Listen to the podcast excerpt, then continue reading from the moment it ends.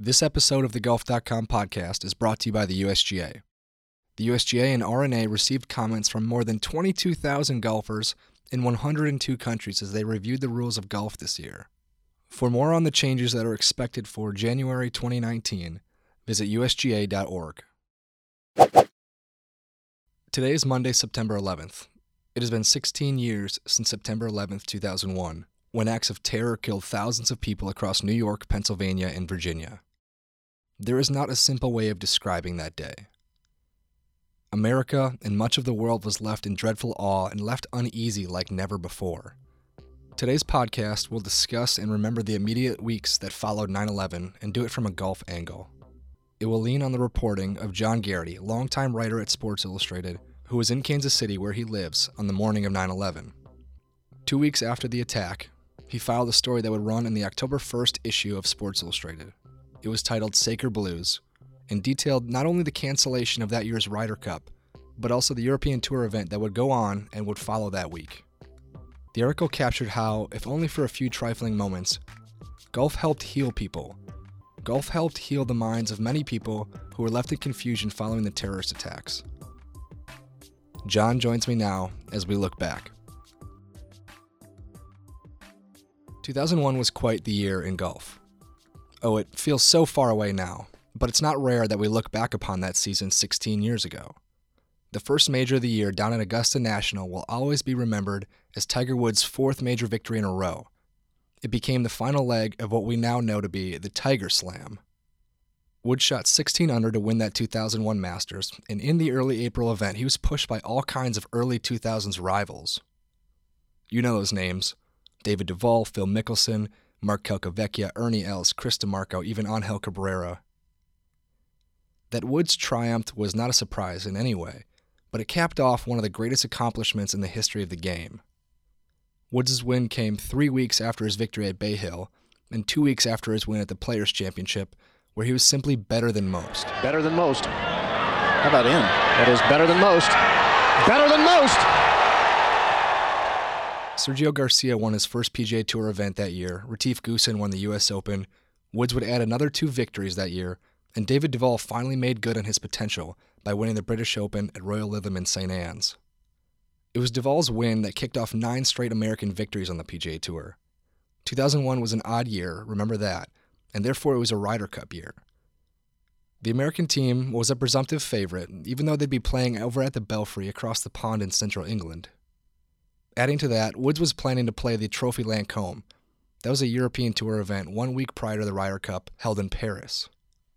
Woods was golf's greatest star, and everyone, all kinds of European golf fans, were soaking up everything that he attached his name to. For the first time, here's John Garrity. 2001, I think 2000, 2001 was when we got into the ultimate Tiger Mania phase, where he was, you know, stringing together, together incredible strings of wins. The whole world was absorbed uh, in Tiger and his and his pursuit of uh, these major championships. And in fact, there was uh, anticipation in Europe of the fact that before the uh, the Ryder Cup, uh, that uh, Tiger was going to uh, play in the Trophy Lancome uh, in France, and uh, ticket sales just went crazy for that event. I think they had something like ninety thousand people buy tickets in advance, and they were going to be coming in from from all over Europe to a tournament that didn't usually attract that that kind of crowd. 90,000 fans was about three times what the Trophy Lancome normally pulled in. That was the aura of Tiger Woods, as well as the significance of that Ryder Cup. Remember as well that this was the first Ryder Cup since the Battle of Brookline, which was a hasty yet thrilling rendition of the biannual event. The Americans recaptured the Cup in 99, but the actions of American fans that week, and even the actions of some of the American players, were criticized highly by their European opponents. The two sides were to meet late in September for a second round bout that had about as much hype as any Ryder Cup in the previous decade.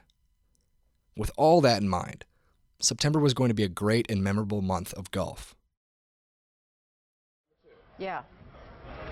This just in, you are looking at a, obviously a very disturbing live shot there. That is the World Trade Center, and we have unconfirmed reports this morning that a plane has crashed into one of the towers of the World Trade Center. CNN Center right now is just beginning to work on this you story. Say that emergency vehicles are there, understandably so, but of course the major concern is Oh, human loss. I mean, do you know if there were many people in the building? Oh, another one just hit. Something else just hit. A very large plane just oh, flew directly over my building, and there's been another collision. Can you see it? I can see it on the shot. Oh my! Something else has You know just. what? We just saw like a plane circling the 747. building. The scene at this moment at the World Trade Center. Stan Dahler from ABC's Good Morning America is down uh, in, in the general vicinity. Dan, can you tell us what has just happened? Yes, Peter, it's Don Dahler down here. I'm four blocks north of the World Trade Center. The second building that was hit by the plane has just completely collapsed. The entire building has just collapsed as if a demolition team set off. When you see the old demolitions of these old buildings, it folded down on itself and it is not there anymore. Attacks by Islamic terrorist group Al Qaeda were orchestrated across America's eastern region, in New York, Virginia, and Pennsylvania. Nearly 3,000 people were killed and thousands more were injured in what stands as the worst terrorist attack ever. Everybody remembers where they were on September 11, 2001. And uh, I was at home. Uh, I was sleeping when when the events uh, began. I'm a night owl and tend to get up in mid to mid to late morning. Uh, I live in Kansas City, and I remember uh, coming downstairs, and my wife had the television on, and I was just dumbstruck by what I was seeing. Uh, the uh, the first tower had been hit, and uh, the images that were being shown and the analysis was absolutely uh, riveting. And uh, after after a time, uh, the second tower hit, and we, we got to see all that on on television. And then there was the uh, there were the fires, of the, and ultimately, uh, you know, the uh, one tower comes down, another another tower comes down, and here's where where my story and my memory would deviate from most people. And looking back on it, I'm still dumbstruck by what I did in this circumstance. John wrote. He was thousands of miles away from New York, but he was on deadline, working on a story that he was assigned to file. Now, as a very meticulous writer, John takes his time with the type. He spends hours working, reworking, editing, organizing, reorganizing his prose. For some reason that day, things didn't exactly add up in his brain, and he turned away from the television, locked his mind on that golf work, and he filed his story to the offices of Sports Illustrated, which just so happened to be in Midtown Manhattan, merely miles from Ground Zero. The office at Sports Illustrated was naturally in a frenzy. As I said earlier, there is no simple way of describing what happened on September 11th. Yet it needs to be addressed, but it has to be addressed respectfully and tastefully. That's not simple. It made the following magazine issue some of the most difficult to conceptualize. The editors made a plea to the staff. How do we cover this? How do we move on within the sports world? Should we move on? What type of story should we run? Do we run any stories at all? As for the tiny, niche, and in this moment, rather meaningless whirl of golf, it was also in disarray. Should the Ryder Cup be held? Should the World Golf Championship, that was set to be played the following weekend in St. Louis, should that be held? Players were traveling to the event, and they're doing so by vehicle instead of a plane. Why even bother getting on a plane, is what some thought. Eventually, Tiger Woods was the first major chip to fall. Three days after the terrorist attacks, Woods announced that he would not be playing in the Trophy Lancôme, that aforementioned event in Paris. Woods did not directly address the Ryder Cup, but he did note how travel security was a serious concern of his. Not long after that, Steve Loy, then the agent for American players Phil Mickelson and Mark Calcavecchia, he also said that his two players would not be traveling overseas. Loy said, To be frank about it, a golf tournament would be an easy place to commit mass murder, no matter how tight the security. It was a brash thought, that's for sure, and it earned plenty of criticism, but it was fair. The unknowns that followed such an incredible event left people thinking all kinds of things. Perhaps it was David Duval, though, who said it best, telling The Guardian, There are going to be thousands of funerals. They're going to be burying bodies, and we're out there golfing? I don't think that's right. Meanwhile, the discussion continued about whether the Ryder Cup should be played at all. Both governing bodies involved here, the PGA of America and the European Tour, they both definitely expressed interest in having the event played as scheduled. You see, there are all kinds of moving pieces for them to think about. It was so close to happening, just weeks away. There are hotels, TV contracts, restaurants, millions of tourism dollars. There are also multiple schedules to consider for multiple golf tours that would be thrown out of sort just to accommodate such a grand displacement and replacement of the Ryder Cup. In hindsight now, it's really easy to realize just how obvious this decision should have been. But in the moment of an earth shattering event, thoughts and priorities can easily be jumbled. Nonetheless, just two days after Woods' announcement on September 16th, it was also announced that the Ryder Cup would be postponed and played one year later in late September 2002. As for Sports Illustrated, a postponed Ryder Cup set John Garrity into motion. I got a, uh, a call from our uh, editor, uh, the SI Golf Group editor, Jim Herre, uh, said, John, we'd like you to fly over to England and do a report uh, from the Belfry, and then follow up by going to Paris where the Trophy Lancôme was supposed to be played, and uh, and file a story on that scene. I really want to know if you had any transgressions about it or what your opinion was of it. Were you all in? Like, did you feel like, holy cow, this is not the time for me to be doing this kind of work, or this is exactly what I want to be doing? Oh, it was exactly what I, what I wanted to do. I thought it was a really good idea. Uh, my wife was not so enthusiastic because uh, everybody had fears about flying at the time. Uh, what, what, we need to remember is the fact that uh, nobody could really get their head around what what the 9/11 catastrophe actually was. I mean, there was a plane uh, that went down that was destined uh, to attack the White House. Uh, the Pentagon had been struck, the Twin Towers in New York, and there were obviously a lot of hijackers involved in that activity and uh, nobody knew if they were just uh, you know the point of the spear. Uh, there were fears that you know there might be all kinds of other terrorist incidents that were ready to explode. That fear was universal, it seems. So it makes a lot of sense that no Americans were rushing onto a flight to Europe. John was, however. I remember I, I flew from Kansas City to Atlanta before making the uh, flight uh, uh, to Manchester uh, in the UK, and the uh, the international terminal at the Atlanta airport was just spooky. Uh, it was evening. I ate in the food court uh, there, I think, and you know, it it seemed like it uh, is this three o'clock in the morning or four o'clock in the morning. It just didn't it just didn't seem right. And I I boarded one of those giant jumbo jets, of course. It was like the first year of 747 flights where hardly anybody was in in the seats uh, uh, just a handful of people uh, on the flight over to the UK. And and then when I arrived and drove to uh, the Birmingham suburb where the Belfry is located, everywhere I went, it, it seemed like there was just a hush over everything. Um, uh, everybody still still seems stunned uh, wherever you went. Now, if you knew John, you'd know that he kind of sticks out. He's at least six foot six. He might even be taller. He's got white, wispy hair on top of a very slender frame. His image doesn't necessarily scream American at you, but his voice definitely does. When he arrived in Europe, he found that locals rushed to embrace him.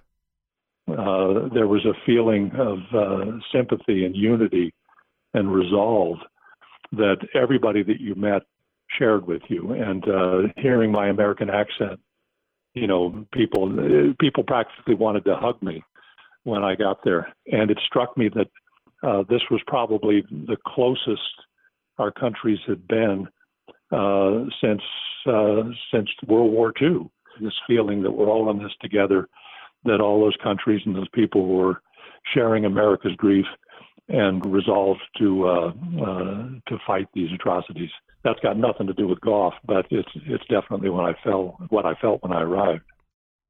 As he made his way to the Belfry, less than a week since the attacks and just days after it was announced that the Ryder Cup would be canceled, John found what was essentially a ghost town, or what would be the dismantling of a town. Finding a room in the hotel was no problem. He stayed there in a room that, for that week, had surely been booked months, maybe even a year in advance. The Belfry Hotel itself, it looked immaculate the course and all its spectator friendly accommodations, it was all in perfect, pristine shape. But it was all for naught, and it only lasted a couple more moments. all this work had been going on, you know, for weeks to to prepare for the Ryder Cup. So the giant grandstands were up and the big tents, and uh, uh, I mean everything was gleaming. The flags of uh, seven countries uh, for representing the various uh, players on the two teams, uh, they were all up and fluttering. But what I found when I arrived was that uh, all this stuff that had been being assembled was now being taken down. So work crews were taking down the giant grandstands and and those big hospitality tents and merchandise tents and the media center and uh, the structures were coming down. I remember going into the uh, the merchandise tent and there were thousands and thousands and thousands of sport shirts with the Ryder Cup logo uh, being put back in the put back in the boxes and sealed up for storage uh, until a year later and it, it was just it was just kind of an amazing scene. One image that stands out in my mind, though, and that I mentioned in the story that I ultimately wrote, is while all this was going on, uh, there was a there was a landscape uh, worker uh, with uh, hand uh, trimming shears, you know, very carefully, uh, you know, clipping away at the hedges outside the hotel and I saw in a beautiful sunny day, and, and I remember looking at him and, and I'm thinking, you know, this, this is what this says is like there will always be in England, uh, no matter how how catastrophic the scene is.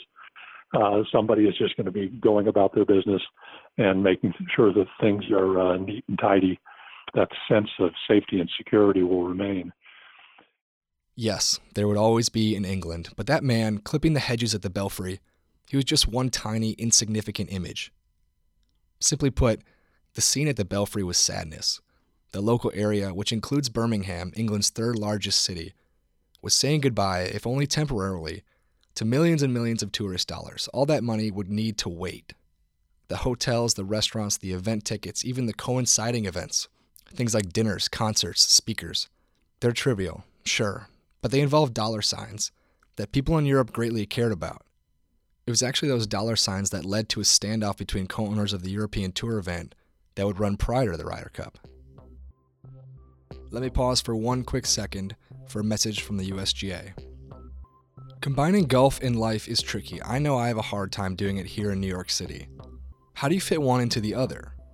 Ask the USGA, and they think it's pretty easy. It's called Play 9. Nine hole golf is time friendly, unwind friendly, friend friendly, it's conducive to just about every aspect of your busy, busy life. Golf after work, golf before you pick up the kids. It's possible when you play 9. You can even post your 9 hole score and it counts directly towards your handicap. There's a lot to love about this game, and when there's less time to play this game, the USGA says play 9. Learn more about options to play in your area by going to usga.org/play9. Lancome, the title sponsor and luxury cosmetic brand, wanted to cancel their tournament. IMG, the other owner of the event and popular event and talent management group, insisted that it continue. Remember, at the time, Tiger Woods, IMG Talent, he'd helped sell three times the normal amount of tickets. These were the type of hasty decisions that people had to make. So, there are economic concerns and much bigger, undetermined global concerns. And as much as people wanted to immediately move on, to understand, to return to their normal lives after the attacks of September 11th, they weren't really sure how they could, that they could. How does a worldview in which America is held as the highest standard, how does that survive an attack that absolutely rattled the country to its core? What exactly was coming now? Had the fuse of a third world war just been lit? There was this hidden yet palpable anxiety in the air, which is exactly what Garrity found when he traveled from England to Paris for the Trophy Lancome. That thought of a possible Third World War was very real, and players at the event even talked about it. No Americans showed up at the French capital, but of the players who did, many of them drove to the event, refusing to fly. Most of them also made it very clear that they would end their season abruptly after this event. Players just wanted to let this international fright settle before committing to any other worldwide travel. Jean Van de Velde, then in the middle of his prime, globetrotting on the European tour, he wondered what a war would do for that lifestyle. Remember, the European tour had expanded to include events in Africa, the Middle East, Australia, and Asia. It was more worldwide than any tour out there, but would such a worldwide tour exist in this new world? In a world with war? As John was doing his reporting, asking all kinds of questions that really couldn't be answered, finding people confused, finding people on edge, and finding people uneasy about the state of the world, he actually struggled with it himself. He was supposed to file a column earlier that week, which he had been doing most of the year, but now for some reason he just couldn't do it. Uh, I was just yeah, absolutely frozen. And I, I haven't had much experience with writer's block, but this was an instance where I actually sat down intending to write something and found that I couldn't. It's just, you know, the column, its tone, you know, you just couldn't handle this kind of issue uh, in in that in that forum. And I just fought with it, and I got up and got something to drink, went to eat, came back, tried to write again, couldn't get even the first line. I was wondering if I was going to be able to write the story that I'd been sent over there to write. Is it a big deal that John Garrity was struggling to write? No. In the grand scheme of things, definitely not. But not being able to write, not being home in America, not knowing what the world was going to be like in Europe, in America, on a plane, anywhere, it actually made him quite depressed, just like it made a lot of people depressed.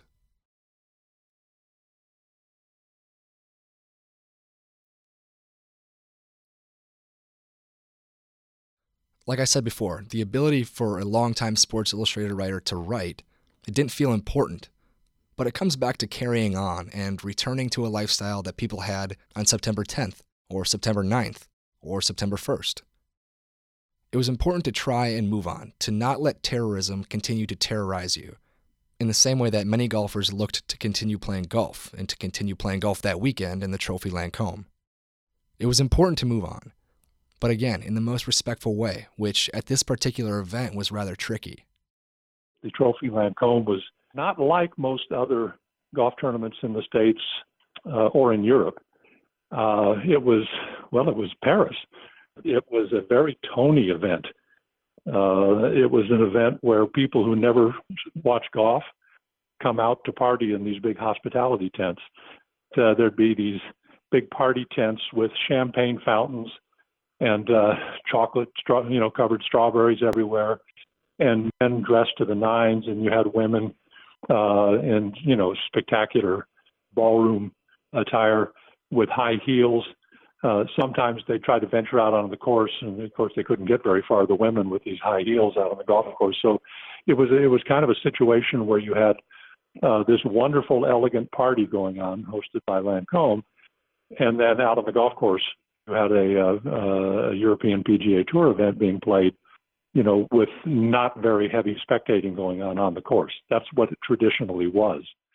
So there's a dilemma there too. The Trophy Lancome was as much a party as it was a golf tournament, kind of like the Waste Management Open held in Phoenix every year on the PGA Tour. Playing golf so soon after September 11th is one thing, but hosting a party atmosphere alongside it, that was the basis for the quarrel between Lancome and IMG. The two sides argued and argued and argued whether it was the right thing to do. Eventually, they met in the middle. The event would go on, and IMG would get its way. The party atmosphere of the event would be stripped from it, though, and Lancome was happy for that. Those party tents would be closed, the festivities wrapped up before they even began. The event would go on, but in its most basic, primitive, and, and sullen form. Quite fittingly, then, on Thursday, September 20th, the first day of the event, it rained. It rained and rained and rained and rained. The course was soggy, but play continued. There was this air horn that called for a moment of silence in the middle of the round as the shower continued. It gave Sergio Garcia a chance to take in the scene around him. Later on, he would say, it was as if the sky was crying. Garrity called the scene funereal. There seemed no chance that he'd be able to lift his own depression, that the event could change its gloomy demeanor, not with dark clouds in the sky and water in his boots, not a sentence forming in his mind, not a glass of champagne being sipped, or any spectators bringing that blissful mood to St. Nom la Bretèche golf course. Whenever, and really if ever, Garrity would find the sentences to write, that article would have no fluff. Those reading Sports Illustrated back in America would know that depression, it travels. And all kinds of people everywhere were stuck in this spider web from September 11th. But then a bit of natural healing happened. Natural meaning nature. Mother Nature turned the gloomy forecast into a rather gorgeous one. The weekend comes, the clouds and the rain go away, and suddenly it's uh, uh, out on the golf course. It's this idyllic autumnal atmosphere, and uh, just couldn't have been nicer days. And uh, the spirits of the golfers actually rose because they were doing what they're supposed to do. It's more normal. But the abnormal thing was is that uh, all these people showed up on the golf course who don't usually show up on those golf courses. Half of them uh, were people who had originally gotten the tickets because they wanted to see Tiger Woods. So you had people from you know Belgium and Denmark and Italy and just everywhere around Europe uh, who had flooded in, and Tiger wasn't there, but they still had their tickets and wanted to see golf. And then you had people who uh, had normally spent the entire week in the hospitality tents partying, and they weren't used to being out on the golf course. And so you had this very large crowd of uh, of spectators who who weren't even familiar with the you know basic rules and etiquette of how you behave at a golf tournament. And uh, so I'd be out on the golf course walking around, and I'd see uh, people climbing the apple trees and uh, pulling the apples off, and uh, you had uh, families walking onto the greens, uh, you know, underneath the ropes and walking onto the greens and putting down and brushing the grass because uh, they were so, ooh, look how beautiful this is. this is absolutely, this is absolutely lovely, uh, lovely. And people brought uh, their pets, and so you had uh, you had dogs cheerfully running around and barking and playing playing with children. And on the one hand, it was kind of crazy. Uh, on the other hand, it was absolutely glorious. It was there was this beautiful sense of uh, of uh, normality uh, and an appreciation both for the big kind of garden park that golf courses are, uh, but also the spirit of play uh, that was going on on the course. And so uh, I felt myself coming out of that kind of deep depression that I was experiencing. And uh, like I say, we were all kind of in the boat together. We didn't know what was going to happen. We didn't know if we were on the threshold of a uh, of a world war. Uh, but at least on these days, things were normal and people could appreciate the beauty of it all. So the event that had always been atypical indeed sort of became atypical, just in a slightly different way. After Saturday's round, the 54 hole leader Retief Goosen, he talked to the press and he painted a pretty telling picture. We had a dog running around the ninth tee, and there were enough telephones and crying babies to muck up a few shots, Goosen said. But it was good, he continued. Everybody seems to be a bit happier now. And everyone was a bit happier. A bit. Golf had become the distraction that all kinds of people needed. Golfers needed it, writers and media members needed it, the hardcore golf fans from neighboring countries, and even those partygoers who bought tickets to see only Tiger Woods whack his ball around the countryside. They needed it too. It was a reprieve that, while brief, it continued into Sunday's final round. The final afternoon of the Trophy Lancome essentially turned into a match play championship between Goosen and a snappy 21 year old Sergio Garcia. With just four holes to play, Goosen had stretched his lead to four strokes, but Garcia made a charge. Sergio birdied the 15th, the 16th, and 17th holes and watched Goosen hand him the championship with back to back finishing bogeys. Uh, Sunday, uh, you know, I had to get down to uh, to business. Uh, clearly, the result of the golf tournament was not the focus of my story, uh, but I was supposed to put that in into it and try to come to some kind of conclusion uh, at the end of my piece. I, you know, did the usual things that you do at a golf tournament. Uh, you know, we had the uh, press conference, and uh, I took down all the notes about what Sergio was saying, but the quote that made it into the end of my story was uh, Sergio said, It meant a lot after what happened in America, meaning his victory. Uh, now, he was 21 years old. You know, he, he didn't mean anything by that statement, but he didn't really grasp the bigger picture because, uh, of course, it meant nothing at all compared to what had happened on uh, 9/11. Uh, but uh, but he was he was just a young man, uh, you know, pleased uh, to have, have, won a tournament that was important to him. And, and the the kicker, the end of my story was an observer could only stand in Garcia's jubilant orbit and share his dim understanding that whatever comes next, however dark and uncertain the future, he will always have Paris. It was Sergio's third win that year, and that last line by John, it's a paraphrase from Casablanca. Rick Blaine, the character played by Humphrey Bogart, says to Ilsa Lund, played by Ingrid Bergman, We will always have Paris.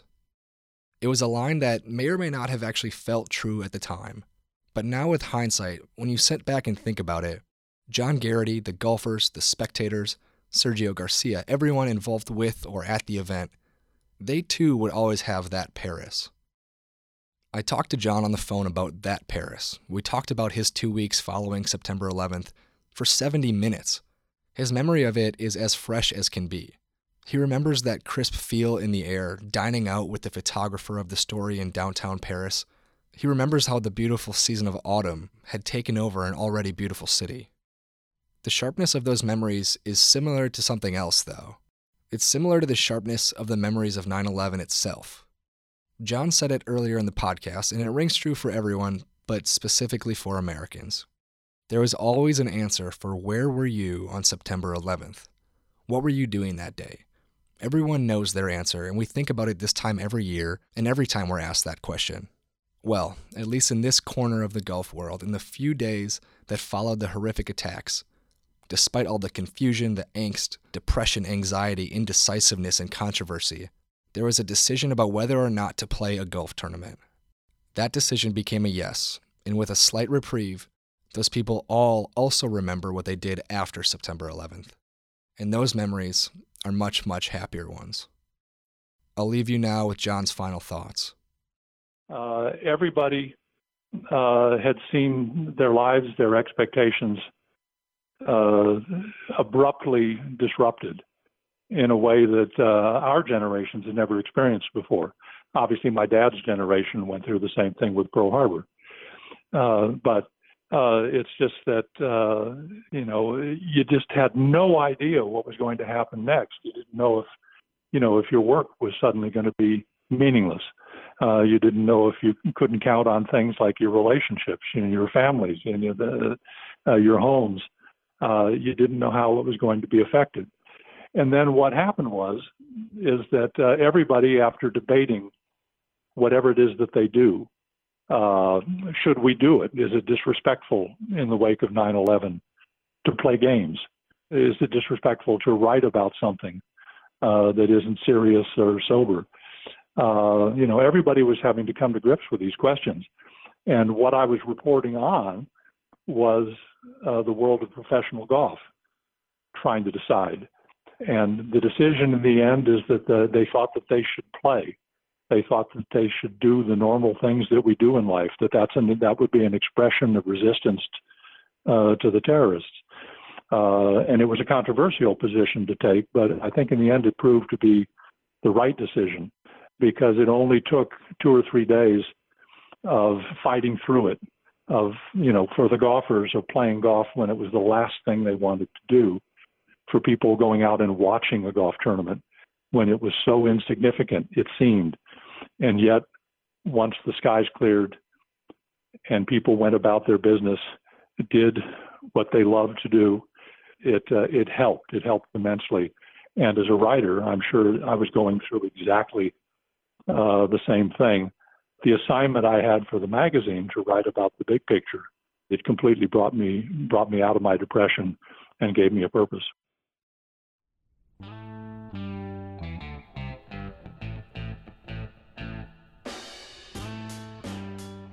Thank you for listening to this episode of the Golf.com podcast. Thank you as well to John Garrity for discussing it all with me. If you enjoyed the episode, let me know on Twitter at Sean underscore Zak, that's S E A N underscore Z A K. And if you'd like to read John's report from 2001, you can find it online at golf.com. Until next time, I'm your host, Sean Zak.